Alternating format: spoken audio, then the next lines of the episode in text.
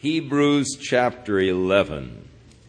Now, faith is the substance of things hoped for, the evidence of things not seen. This is not so much a definition of faith as it is the declaration of what faith does. It is the substance of things that are hoped for. The word substance there has been translated in the new versions, the substantiating of the things that we hope for, and the evidence, and that word has been translated conviction of the things not seen. I'm convicted of truths. Though I may not have seen them, I'm convicted of their existence. There is evidence for the existence of God, causes me to believe in God. Though I have never seen God, the evidence of his existence creates that faith in my heart. As we pointed out this morning, there are many things we believe in that we don't and haven't seen. We believe in the wind though we haven't seen the wind. We see the effects of the wind. We see the trees that are bowing in its force. We see the leaves that are blowing. We see the dust that is being carried. You see the evidence of it. You can feel it. And we say, oh, that's a cold, biting wind. Or we say, oh, that's one of those warm Santa Anas, you know. And, and you feel the wind. You see the evidence of it, and thus we believe in the wind, though we don't actually see the wind itself. Magnetic force, I believe in it. Have never seen it. I see its effect as I bring opposite poles together and I watch them attract. And so I believe in the magnetic powers or the magnetic force, but I have never seen it. I see evidence of it. I see evidence of God. I feel the presence of God. I feel the power of God. I feel the love of God. And I see the evidence of God's existence. And thus, faith. I believe in the existence of God. Though I've never seen God, yet I do not doubt his existence because of the evidence that is all around. Faith. The substantiating of the things that are hoped for the evidence of things not seen. For by it, that is by faith, the elders obtained a good report. Now here is evidence of what men have wrought by faith. And as he starts to, well, before he gets into it, he starts with just the creation of the world itself. Through faith, we understand that the worlds were framed by the Word of God so that things which are seen were not made of things which do appear. Interesting statement, especially from a scientific standpoint. The Bible said that God said, Let there be light. God said, Let the waters above the firmament be divided from the waters beneath the firmament.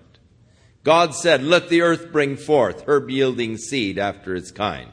God said. And so we believe that God spoke the seen world into existence. So that the things which we do see were made out of things which do not appear. An example, really, of faith or an evidence of faith, substance of things hoped for, the evidence of things not seen. So God took unseen things and made the material seen universe in which we live, the worlds. Now, looking at that a little more closely, God made the world out of things that do not appear. We know that the universe, the worlds, are made up of atoms, which are invisible. We know they exist but yet they are invisible. So that all of the material things that we see are made up of things that cannot be seen, of atoms, protons, electrons. And so by faith, we believe that the worlds were formed by the Word of God, so that the things which we do see, the things which are appear, are made out of things which cannot be seen or do not appear. Fascinating statement. And now he begins to list those men of faith from the Old Testament, and he lists them in chronological order as far as their appearances in the Bible until you get to David and Samuel, and only there does he reverse the chronological order. So the first to appear in the scene of faith was Abel. And by faith, Abel offered unto God a more excellent sacrifice than Cain, by which he obtained witness that he was righteous, God testifying of his gifts, and by it, he being dead, yet speaks. In other words, the example speaks to us today of Abel, who offered his sacrifice to God through faith. And it was because of his faith that he was declared by God to be righteous. Now, there's been a lot made over the sacrifices of Cain and Abel. How that Cain, being a farmer, brought the fruit of the ground unto the Lord. Probably brought some of his produce that he had cultivated. Whereas Abel, being a husbandman, brought a lamb unto God as a sacrifice. And when they offered their sacrifices unto the Lord, the Lord accepted Abel's sacrifice, but he rejected Cain's. Now, just how this was demonstrated, we do not know. But when Cain saw that his offering was rejected and Abel's was accepted, he was angry with the Lord for rejecting his offering. And the Lord said unto him, Why are you angry that your offering was rejected? If it was rejected, it was because sin lies at your door and declaring basically that if it were offered properly, it would have been accepted if his heart was right.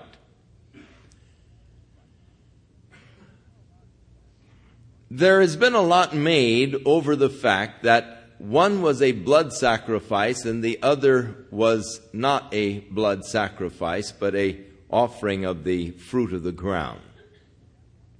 And many have suggested that that is the reason why God accepted Abel's because he offered a blood sacrifice and rejected Cain's because it was really the product of the works of his own hands that he brought to the Lord. And a lot has been made over that, but in the commentary here in Hebrews, it tells us the reason why one was rejected and the other was accepted is one was offered in faith and the other was offered not with faith. Just the works of man's hands. Now, there are those today who offer in faith, and there are those today who offer works for righteousness. There are those who seek to be righteous by their faith in the Lord, those who seek to be righteous by their works. The interesting thing to me is that when God inaugurated the sacrifices and all through Moses, there was the meal offering which was acceptable to God. It was the bringing in of the grain that you had grown, grinding it into flour, making little cakes and baking them and offering them unto the Lord as a peace offering unto God. Or it was actually the uh, burnt offering, the sac, uh, the uh, an offering that indicated the consecration of my service unto God. The meal offering, it was called. Uh, so that uh, it was an offering that was perfectly legitimate, an offering that expressed uh, sort of a communion with God, as did the uh, peace offering. But here he was seeking communion with God when sin was in his heart. God said, first deal with the sin. Jesus, in the Sermon on the Mount, said that if a man comes to the altar and realizes that his brother has aught against him, he ought to first go to his brother and reconcile their differences and then come and offer your gift unto the Lord. Many times a person is trying to shortcut his, himself into fellowship with God. Not first of all realizing that it is sin that has alienated me from God. And before I can really have any kind of communion or fellowship with God, the sin issue must be dealt with. That was Abel's failure to deal with the sin issue, and God put the finger on it. He said, If your offering is rejected, it's because sin is at the door of your tent. Take care of that first, and then come and offer your gift unto the Lord. And so one Abel offered in faith and was accepted testimony of his righteousness. And early in the history, then, God is testifying of righteousness through faith. By faith, Enoch was translated that he should not see death and was not found because God had translated him. For before his translation, he had this testimony that he pleased God. What a great testimony. Here's a man that declares he pleased God. That's the very purpose of our existence to bring pleasure to God. In the fifth chapter of the book of Revelation, in the fourth chapter of the book of Revelation, where John sees the cherubim about the throne of God, worshiping the Lord, declaring the holiness and the eternal character of God. The 24 elders fall on their faces before the throne. They take their crowns and cast them on the glassy sea, and they say, Thou art worthy, O Lord, to receive glory and honor. For you have created all things, and for your pleasure they are and were created. A basic fact of your existence. You were created for God's pleasure. A person who lives for their own pleasure is living out of sync with God. And it is interesting how that a person living for their own pleasure is constantly pursuing pleasure. Constantly trying to find something new, something different, some new sensation. Enoch had the testimony that he pleased God. Now we are told, for without faith it is impossible to please God. So the witness of faith.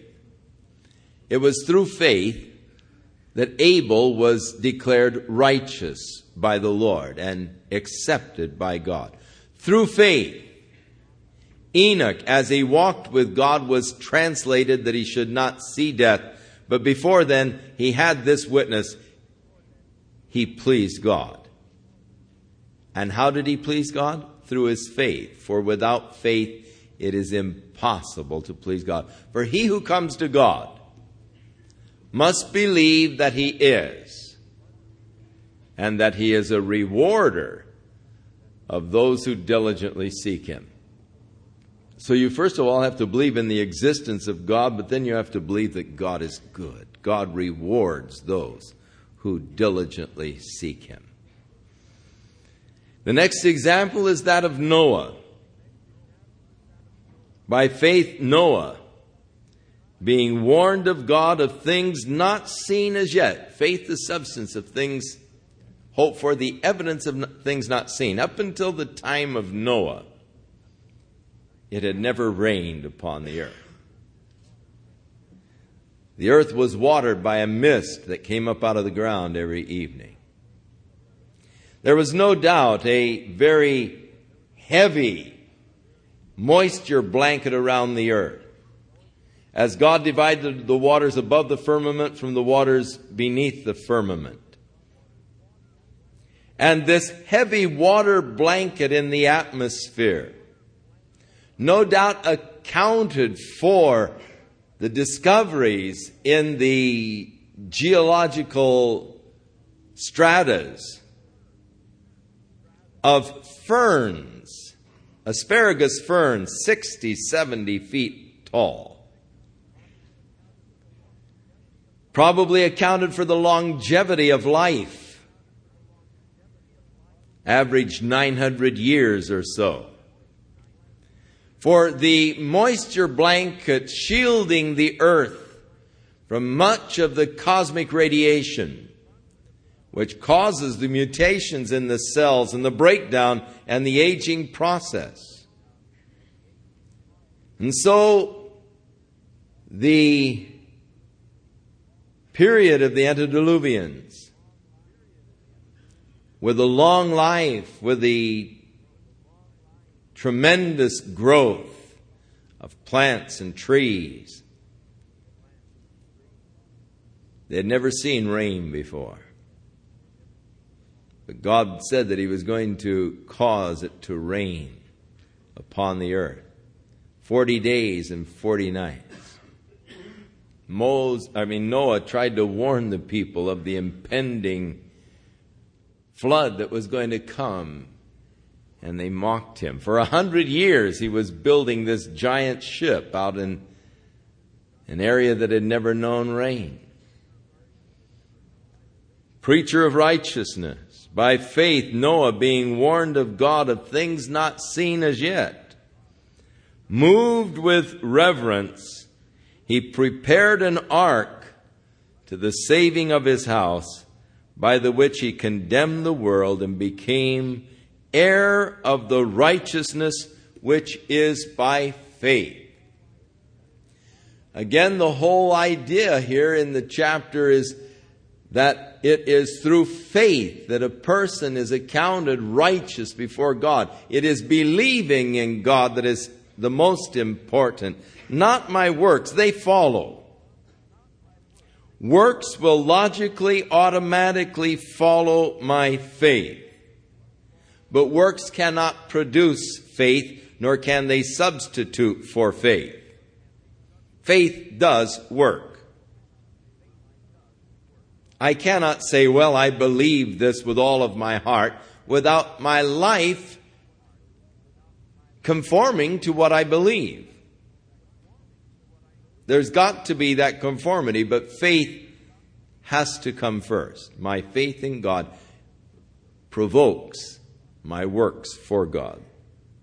Now, Noah condemned the world by his belief and faith in God, and he became the heir of the righteousness which is by faith. By faith, Abraham and Sarah. By faith, Abraham, first of all, when he was called to go out into a place which he should afterward receive for an inheritance, obeyed. And he went out not knowing where he was going. God first said to Abraham, Get out of this place, out of the land of the, your fathers, and go unto a land that I will show you. Now, oftentimes, as God is leading us, He leads us just one step at a time, and that's our problem. I don't like being led one step at a time. If He tells me to get out, I want Him to tell me where to go. I like two steps, or three, or four. I like him to spell out the whole thing. Maybe I don't want to do what he's got in mind when we get down the road.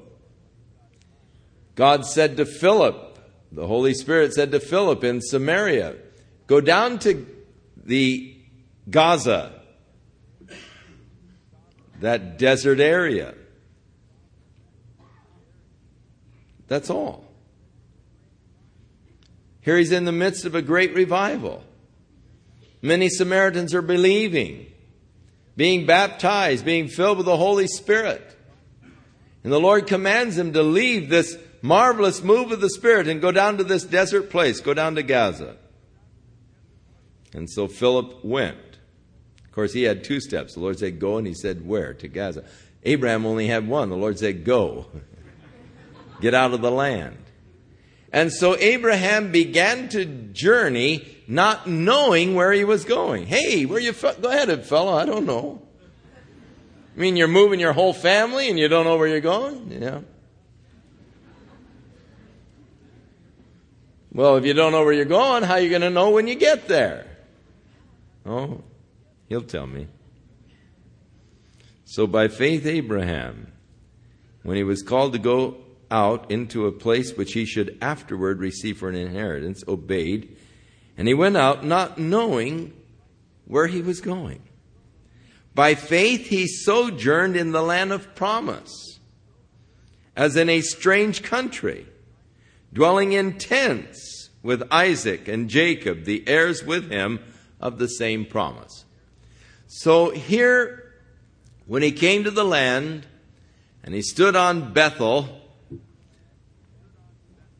center of the land, good vantage point. God said, Look to the north, the east, the south, and the west.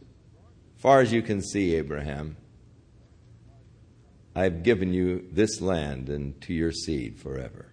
It's yours. And so he journeyed through the land. He went down to Hebron, back up to the area of Shechem. But he was as a stranger and a pilgrim there. He lived in tents. He didn't build any cities, he didn't build any homes, he just lived in tents. Though the whole land was his by the promise of God, yet he dwelt in it as a stranger. For he was looking for the eternal city of God, a city which has foundations, whose builder and maker is God. So through faith, Sarah herself received strength to conceive and was delivered of a child when she was past age, because she judged him faithful who had promised. Now, as we read these people of great faith and we see that they made their mark in history because of their faith, and Sarah comes on the scene and her faith is spoken of that in her old age she was plus 90, had never had a child, and yet she received strength to conceive seed and bore the son, though she was past age, because she judged him faithful. You remember, though, that Sarah's faith wasn't always so perfect. I think that a lot of times as we read of these people of faith, we sort of think them out of our category. They're sort of super saints, and uh, I can never attain to that. But when the Lord was talking to Abraham concerning his son, that he was going to give to him. Abraham said, Oh Lord, let Ishmael live before thee. And the Lord said, I will bless Ishmael and make of him a nation. But Sarah is going to bear a child, and through Sarah shall thy seed be called. Well, she was eavesdropping over in the tent, listening to what the Lord was saying to Abraham. And when the Lord said to him, Through Sarah shall your seed be called, she started laughing. I mean, that's incredulous, you know. And so the angel Lord said, Why did Sarah laugh? And she said, Well, I wasn't laughing, but. Uh, it was significant when the child was born, they named him Laughter. Isaac, which means laughter, because they laughed at how incredulous it seemed that Sarah should conceive in her old age and bear a son. Therefore, there sprang even of one, and him as good as dead, so many as the stars in the sky in multitude, and the sand which is by the seashore innumerable. So there sprung forth from Abraham an innumerable host of people. These all died in faith. Wait a minute, are you supposed to die in faith? I thought if you had enough faith, you wouldn't die. Just have enough faith, you'll never be sick. Just have enough faith, you can drive any kind of car you want. Live in any kind of a home you want. If you just have enough faith. Now, these all died in faith. The faith message had not reached them yet.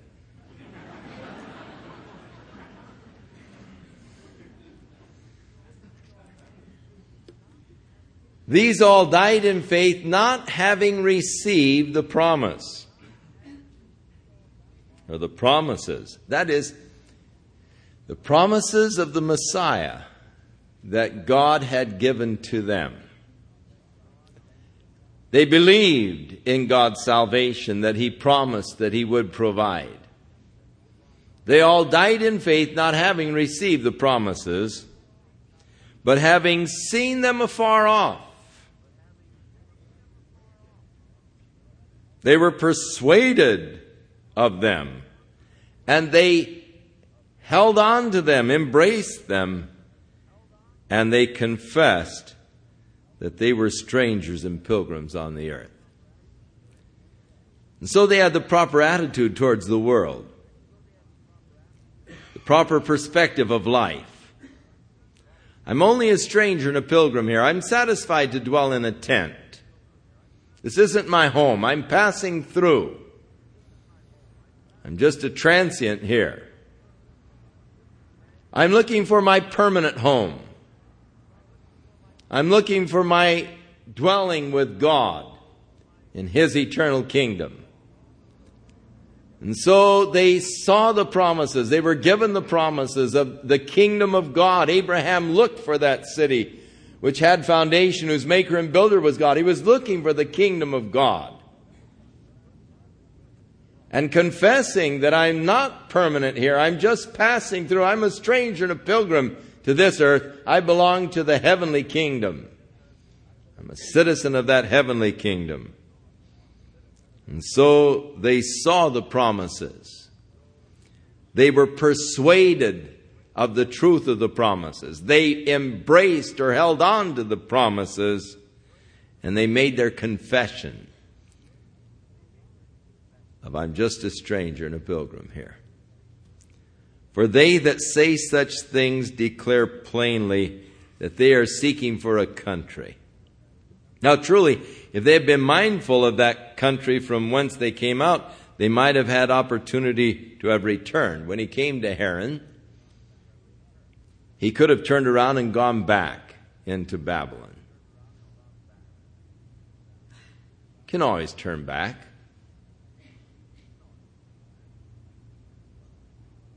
But they journeyed on in obedience to God. Now they desire a better country, that is, a heavenly. Wherefore, God is not ashamed to be called their God, for he hath prepared for them a city.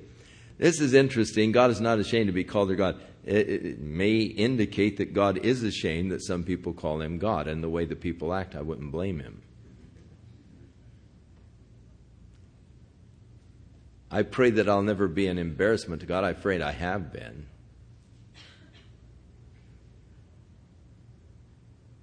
I'm afraid that I have done things that embarrassed God in a sense that, you know, people said, oh, well, you know, He's a minister of God. And, and God was sort of ashamed that I should be so identified. Now, by faith, Abraham, when he was tested, offered up Isaac, and he that had received the promise offered up his only begotten Son, of whom it was said that in Isaac shall thy seed be called, accounting that God was able to raise him up even from the dead, from whence he also received him in a figure. And here is some outstanding insight on the story of Abraham offering up his son Isaac to the Lord.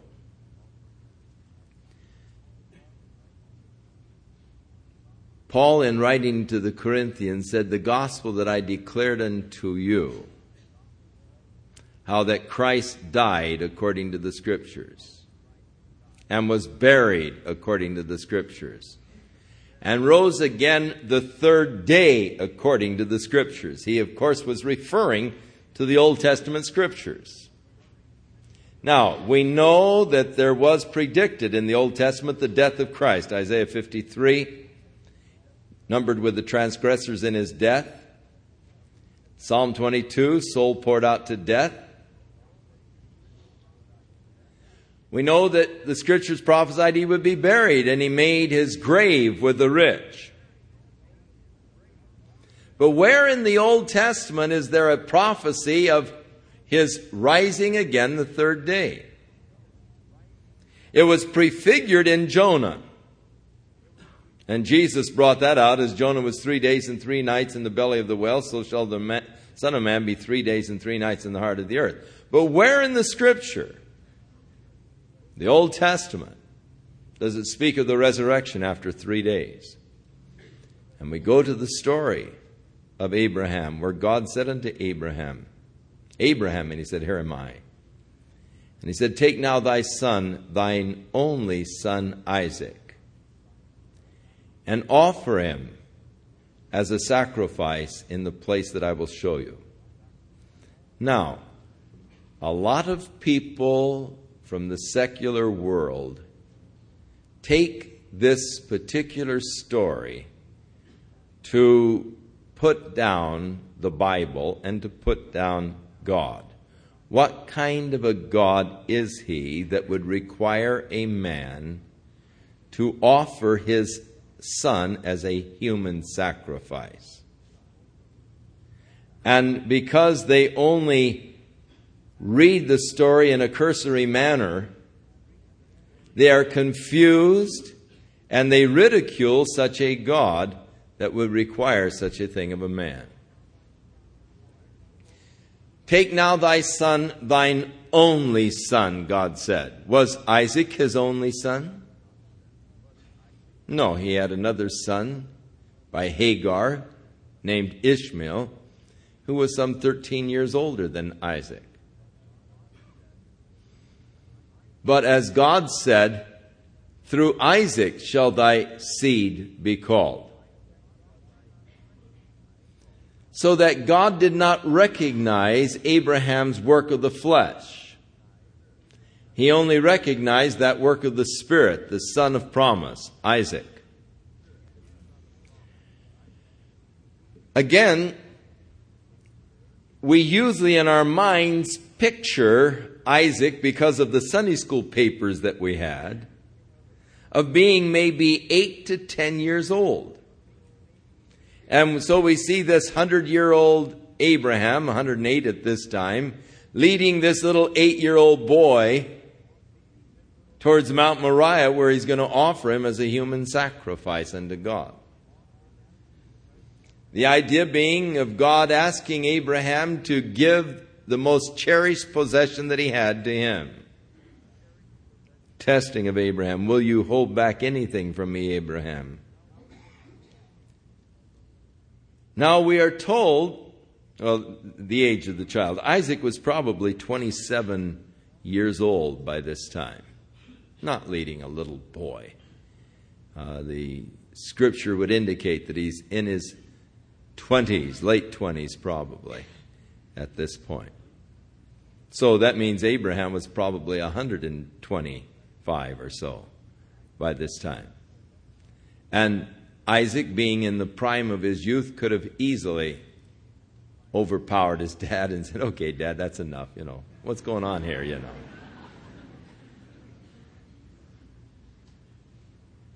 Isaac was willingly submissive to the Father's will.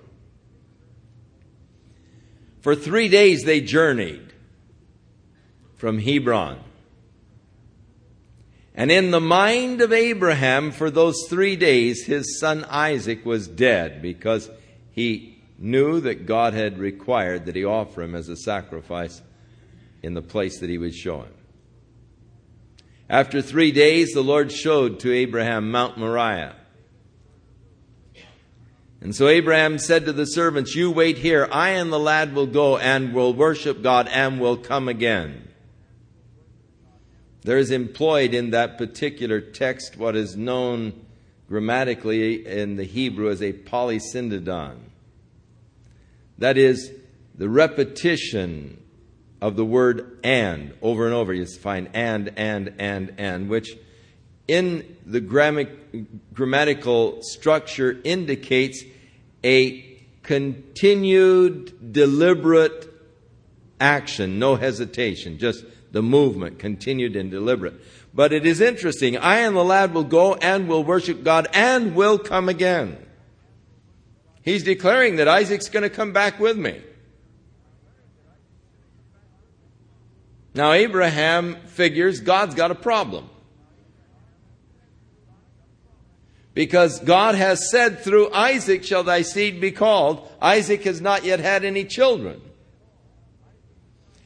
Isaac has to have children because God has to keep his word. Now, I don't know how God's going to do it. I know God will do it. I know that God's word is faithful. God's word is true. God will keep his word. And God has said, now offer Isaac. So I'll offer Isaac, but somehow God's got to work some kind of a miracle because Isaac doesn't have any children yet, and through Isaac the nation is to be developed. Thy seed be called. So he believed, notice, he believed that God would, God was able to raise him up really from the dead. He believed in the resurrection. God's able to raise this boy up from the dead, if necessary, to keep his promise to me through Isaac shall thy seed be called. So he was going on sheer faith in the word of God. Through Isaac shall the seed be called. I'll do it. God has to do something. Raise him from the dead or something, because I and the lad will go and we will come again.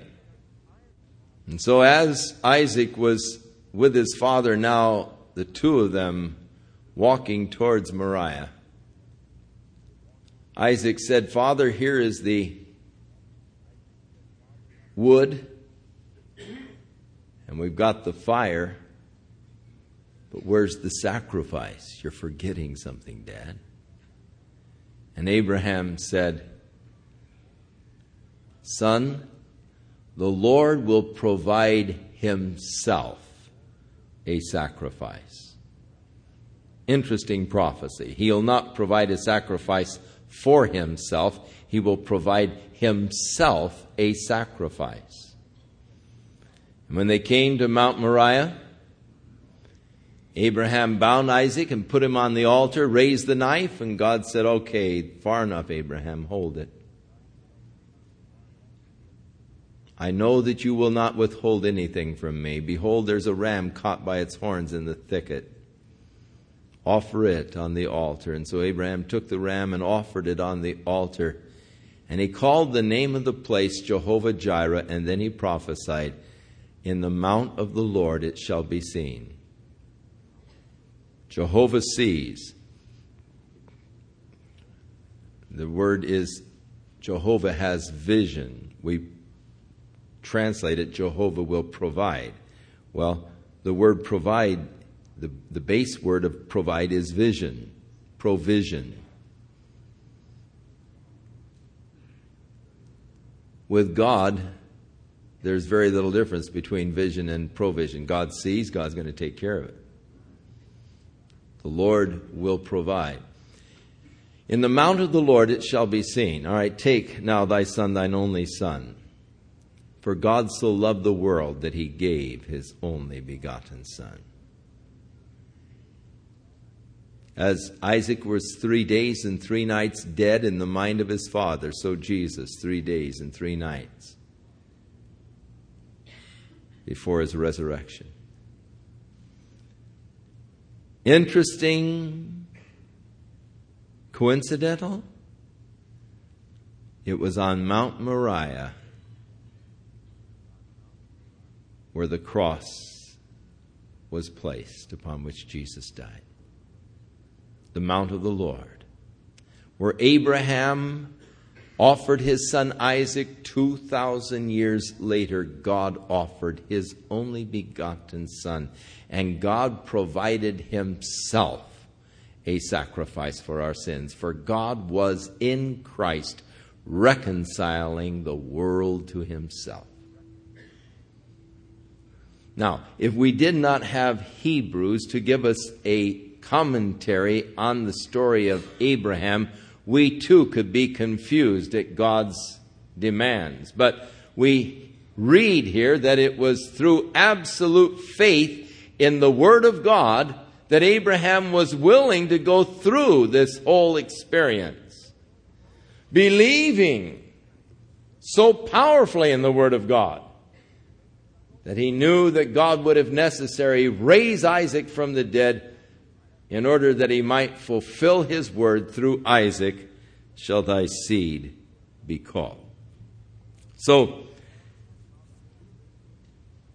accounting that God was able to raise him even from the dead, from whence also he received him in a figure. In other words, he was an impossible child, anyhow. He was a miracle child. His birth was long beyond any natural possibility for birth. And so he was, in a sense, received from the dead, a miracle child to begin with. And he knew that God, having given him by a miracle, could also by a miracle sustain him until the promise of God was fulfilled through Isaac. Continuing down now through history, by faith, Isaac blessed Jacob and Esau concerning the things to come. By faith, Jacob, when he was dying, blessed both of the sons of Joseph and worshiped as he leaned on the top of his staff. By faith, Joseph, when he died, made mention of the departing of the children of Israel and gave commandment concerning his bones.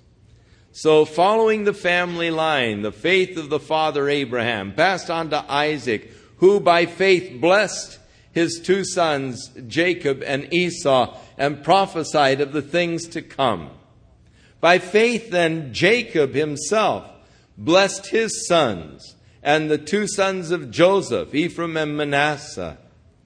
And now, by faith, Joseph, when he was about ready to die, he was in Egypt, had great authority and power in Egypt. But he knew that one day the people of God must go back and possess the land that God had promised to Abraham. He knew that they weren't going to be in Egypt forever. And so he made them promise now, when you return to the land, I want you to take my bones out of Egypt and take them back to the land. And so, knowing God's word was to be fulfilled, that the land would one day be theirs, some 300 years later after the death of Joseph, when the children of Israel began their trek from Egypt to the promised land, with them they carried the mummy of Joseph to bury it in the land of promise. By faith, Moses, moving on ahead now, the jump of several hundred years here. By faith, Moses, when he was born, was hid for three months by his parents because they saw that he was a beautiful child. And they were not afraid of the king's commandment. The Pharaoh had commanded that all of the Hebrew boys be thrown in the Nile River, drowned. For he was afraid that the Hebrews, because they were having so many children, would become a threat to the security of Egypt as they began to multiply more rapidly than the Egyptians. He could foresee the day when they would be stronger and overthrow the Egyptians and make the Egyptians their slaves. And so he ordered all of the baby boys to be drowned in the Nile. When Moses was born, by faith his parents hid him. They disobeyed the order of the Pharaoh.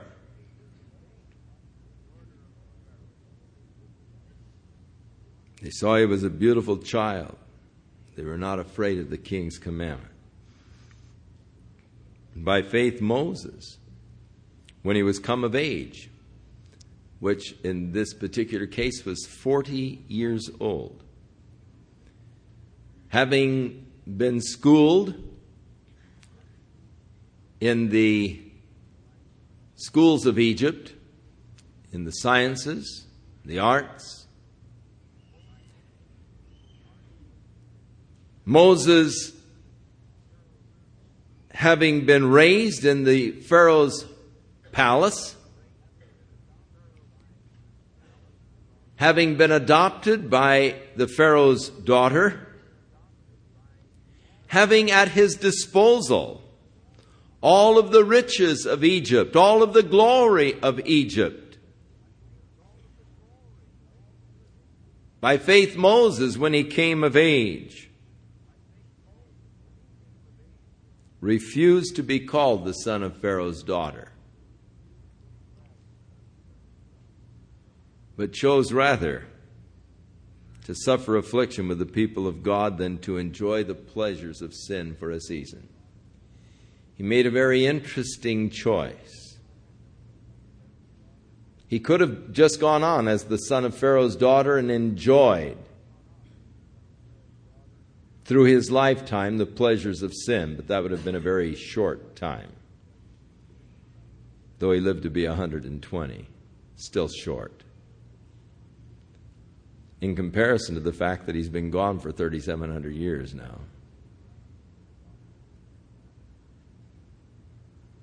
But he chose rather to identify himself with God's people, suffering the affliction of God's people than to enjoy the pleasures of sin for a season. He realized that the pleasures of sin are not lasting. You may give yourself over to indulgence. You may find great pleasure and excitement in the indulging of your flesh, but it doesn't last. It grows old quickly. And so Moses made the choice a wise choice indeed. For he esteemed the reproach of Christ greater riches than the treasures in Egypt. And so, on the one side, you have the son of Pharaoh's daughter with all of the glory of the royal palace. You have the riches of Egypt at your disposal. On the other side, you have the affliction of the people of God, the reproach of Christ. You have the immediate advantage and the eternal advantage to choose. Moses wisely chose the eternal over the immediate. God give us that kind of wisdom. That in our choices we'll take eternity into view that we will not just take that which seems to be so exciting and temporarily beneficial, but that we'll look and find out where the path leads. What is the end of the story? What is the end of the path? And Moses, by faith, chose the path of suffering and affliction over the path of ease and glory. Esteeming the reproach of Christ really greater riches than the treasures of Egypt, because he had respect unto the recompense of the reward, because he looked at the eternal aspect, the eternal reward. The eternal reward of following Jesus Christ. The eternal reward of, of living for him. so far outweighs any temporal advantage that I might have in living after the flesh.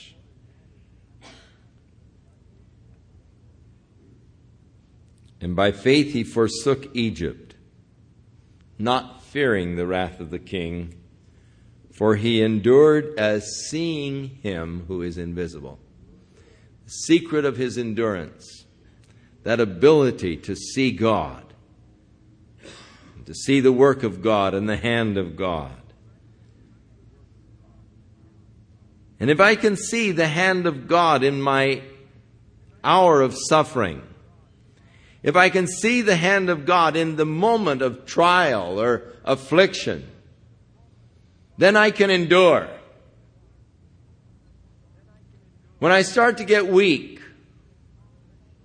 and I start to question, I start to say, Why, God? If I can only just come to the realization that all things are working together for good to those that love God, that God has a purpose, and when I can see God, then I can endure. I can say, Well, God, I don't understand, but you've got a reason and a plan. And I endure as seeing the invisible, seeing Him who is invisible. Substance of things hoped for, the evidence of things not seen seeing him. Through faith, he kept the Passover. The final plague upon the Egyptians was to be the death of the firstborn of every child. I mean, the death of the firstborn child of every family in Egypt. The Lord said, I'll pass through the land this night. And the firstborn in every house will be slain. Command the children of Israel that they take a lamb out of their flock of the first year, kill it and put the blood in a basin, and with hyssop sprinkle the blood upon the lintels and on the doorpost. Sprinkling on the lintels and the doorpost, interestingly enough, will give you the sprinkling in the shape of a cross. And God said, When I pass through the land tonight and when I see the blood, I will pass over that house, and the firstborn will be spared. The lamb sacrificed for the house. The substitutionary lamb preserving the firstborn. The lamb dying in the stead of the firstborn. And there we get a very beautiful picture of the substitutionary work of Jesus Christ, the Lamb of God, who died in our place that we might have life. And so by faith he kept the Passover. Lest the destroying of the firstborn should touch them. By faith, they passed through the Red Sea as on dry land, and the Egyptians attempting to do it were drowned. Moving ahead, the successor to Moses was Joshua, and by faith, the walls of Jericho fell down after they were compassed about for seven days. In the city of Jericho, there lived a woman whose name was Rahab, who had received the spies that Joshua had sent and who delivered them from the inhabitants of Jericho. And by faith, the harlot Rahab perished not with them that believed not when she had received the spies with peace. Now, the author says, What more can I say? I don't have time to tell you about Gideon. Now we're in the book of Judges. Barak, Samson, Jephthah. These are all men from the book of Judges who became judges of Israel and who through their faith delivered the children of Israel from their enemies. Going on from the book of Judges to David. It's interesting to me that David doesn't get much mention here. Just his name listed, and then Samuel. And as I said, this is the only place where the, chrono- the chronological order is broken. Samuel is listed after David, and so that's the only break in the chronology. And the writer probably was in his mind just taking from the beginning the men of the Old Testament who by faith their lives were made outstanding. Now here's what they did through faith. Who through faith subdued kingdoms. They wrought righteousness. They obtained promises. They stopped the mouths of lions, probably referring to Daniel. They quenched the violence of fire, probably referring to the three Hebrew children delivered from the fiery furnace. They escaped the edge of the sword. Out of weakness they were made strong. They waxed valiant in fight, and they turned to flight the armies of the aliens. Women received their dead raised to life again. Now, this is the first section, and the first section is pretty much powerful, positive kind of uh, reactions and responses to their faith. These are, these are the positive sides to faith the subduing of kingdoms, obtaining the promises, stopping the mouths of lions, quenching the violence of fire. Made strong out of their weakness, waxed valiant in fight, turned to flight the armies of the aliens, women receiving their dead to life again. But the man of faith can also know defeat and discouragement. Being a man of faith doesn't mean that you're always going to have healing. You're always going to have victory. You're always going to drive a Maserati. You're never going to have any trouble. Because, as it goes on, others were tortured, not accepting deliverance. Their faith caused them to make their stand firm for God, and they were tortured for their faith. It is possible for a person to be victorious over the enemy, to wax valiant in battle, to subdue the aliens, but it is also possible for the man of faith to be tortured for his faith. God doesn't always deliver those who believe and trust in Him. And we mustn't think of God, if I trust in Him, He will surely deliver me. And this is the fallacy of this faith teaching today. It looks at only the first half of the list and ignores the second half of the list. But that isn't reality. Through faith, they believed to the point of not accepting deliverance. They were tortured. This happened to the early church. James was beheaded by Herod. Stephen was stoned to death. Men of faith. And yet, men who were tortured for their faith. Not accepting deliverance that they might obtain a better resurrection. It's better to have a resurrection unto eternal life than resurrection unto damnation.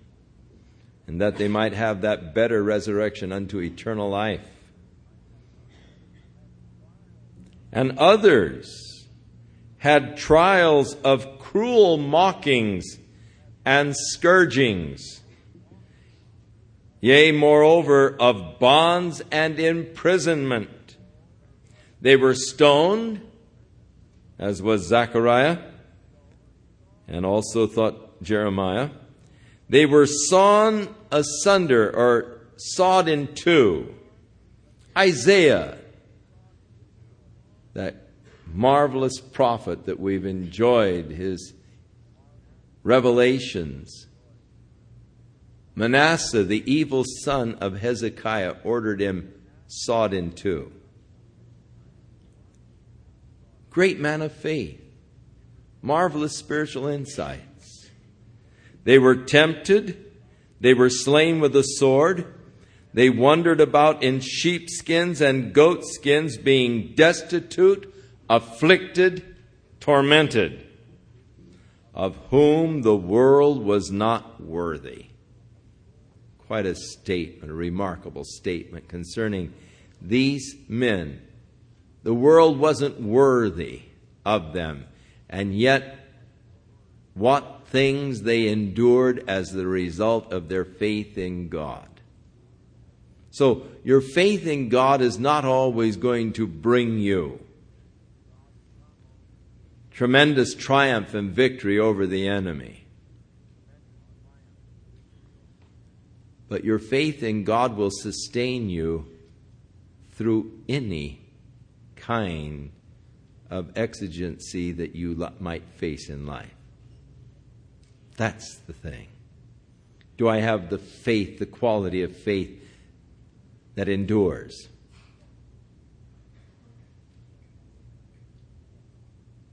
I like the faith that brings me over the top, that brings me the victory, that subdues the aliens, and I like that.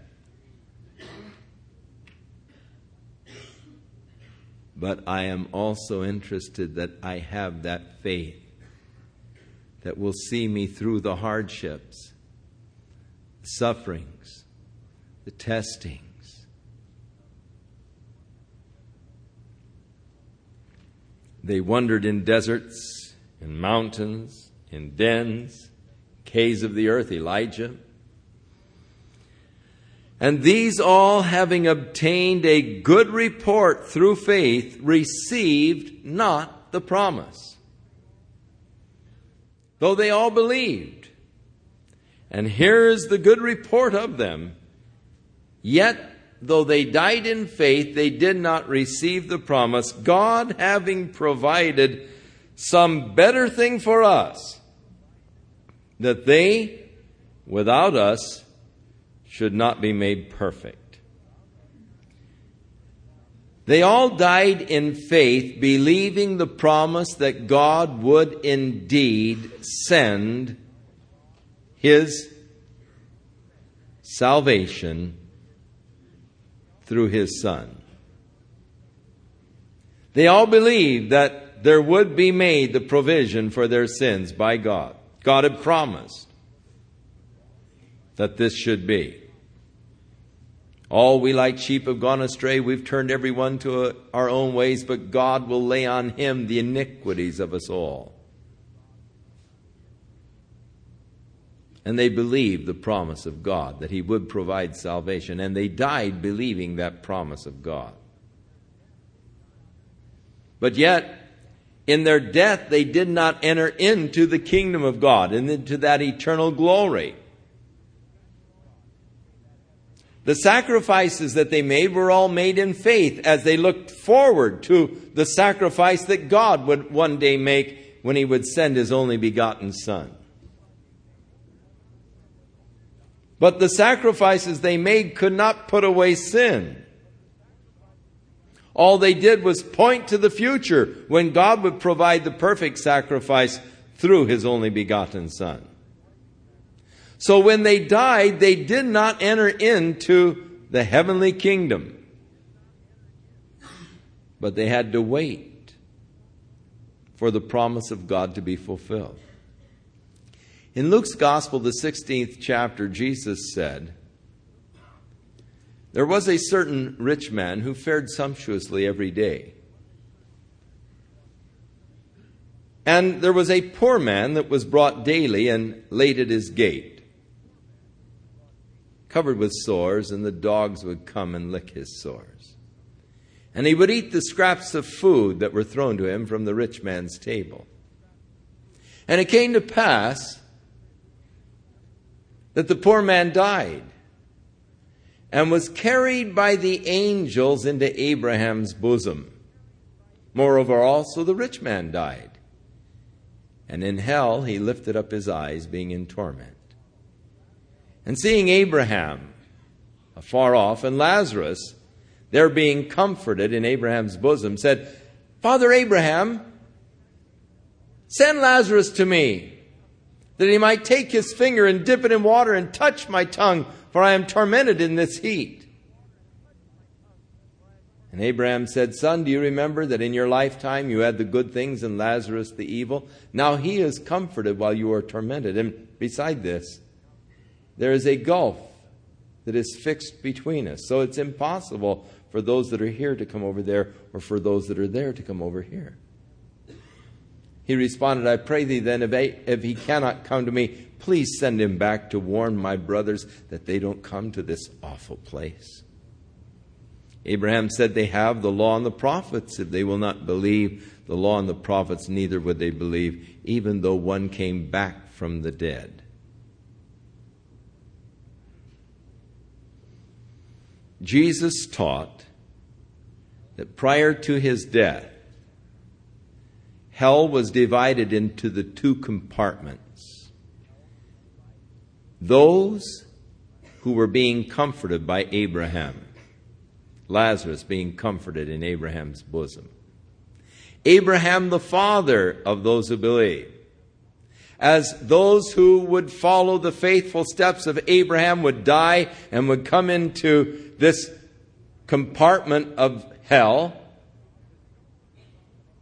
Abraham said, Don't worry, God's faithful. He promised, and He'll send His Son. He'll send the Savior. You know, we'll get out of here.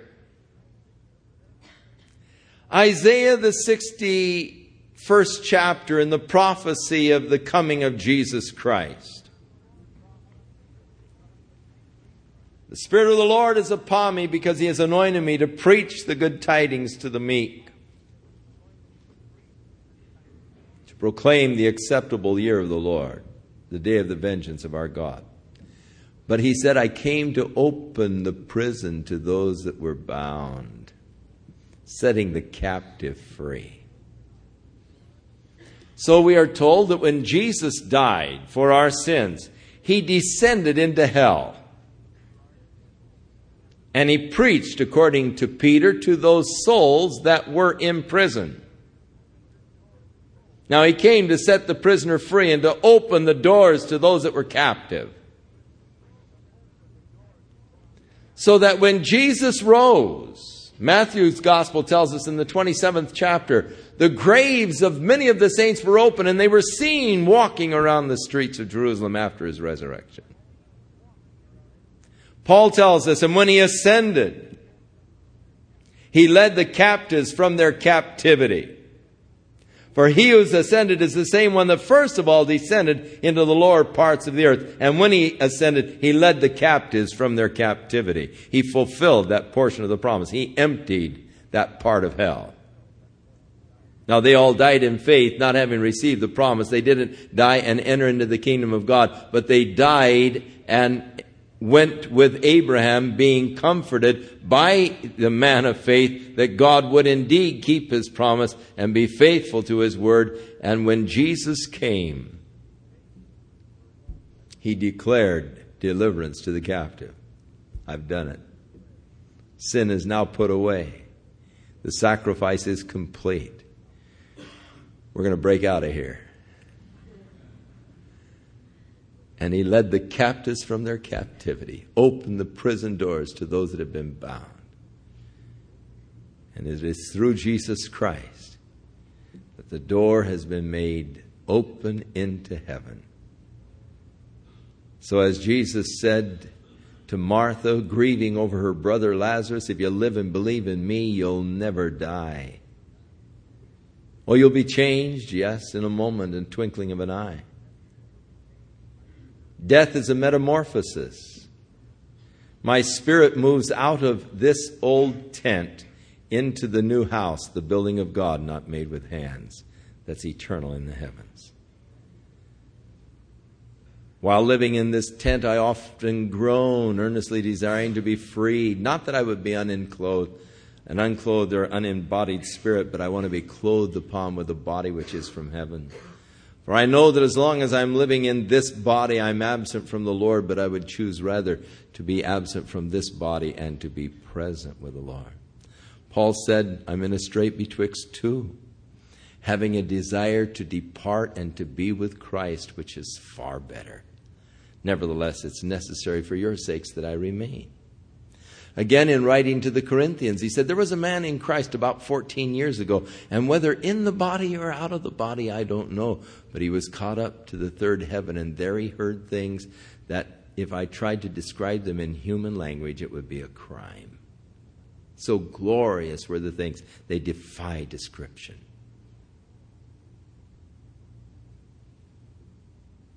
This corruption must put on incorruption. This mortal must put on immortality. That's what death is to the child of God. The sting is gone. O death, where is thy sting? O grave, where is thy victory? Jesus has removed the sting of death by taking away our sin. And thus, for the child of God, it's the glorious coronation day this robe of flesh I'll drop and rise to receive the everlasting prize. Oh, what glorious hope we have in Christ. Now, these of the Old Testament, theirs was a different case.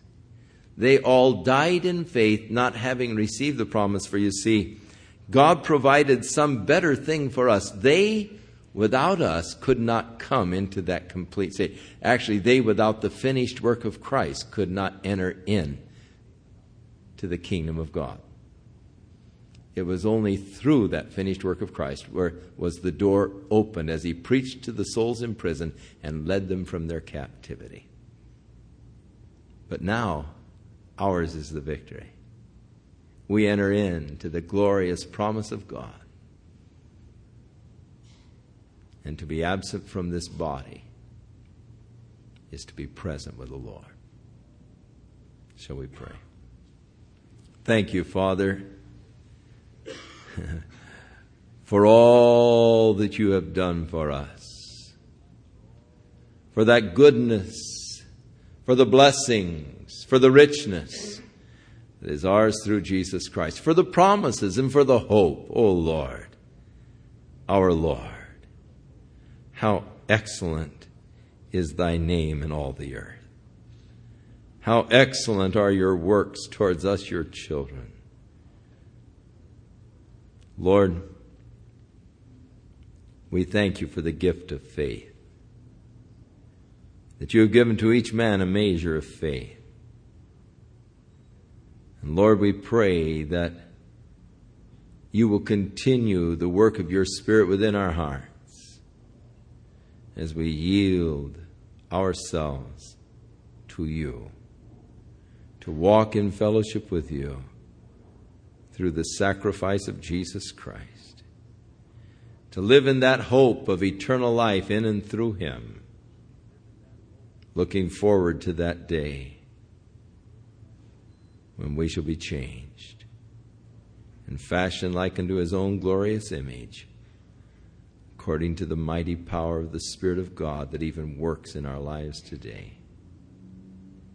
Lord, we believe and we trust and we know that your word is sure. That though heaven and earth may pass away, your word is something you will keep forever. Thank you, Lord, for the unchanging promises upon which our souls are anchored this evening through Jesus Christ. Amen. You suppose your name will ever get listed in this hallmark of faith that God has?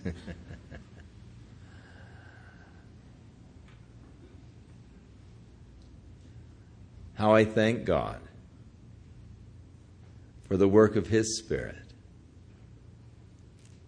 as He helps us in our weaknesses. That I rely not upon my faithfulness, my work, my ability, but upon His faithfulness, His work. I know He's able. May the Lord be with you and strengthen you and bless you and keep you in all your ways as you walk in fellowship with Him. May your life be enriched in the fullness of that mercy and grace that He has extended towards us through Jesus our Lord. God bless you and give you a beautiful week. Strengthened by the Lord, may you abound in all things in Christ, to the glory and the praise and the honor of our God, our Savior and our Lord in Jesus' name.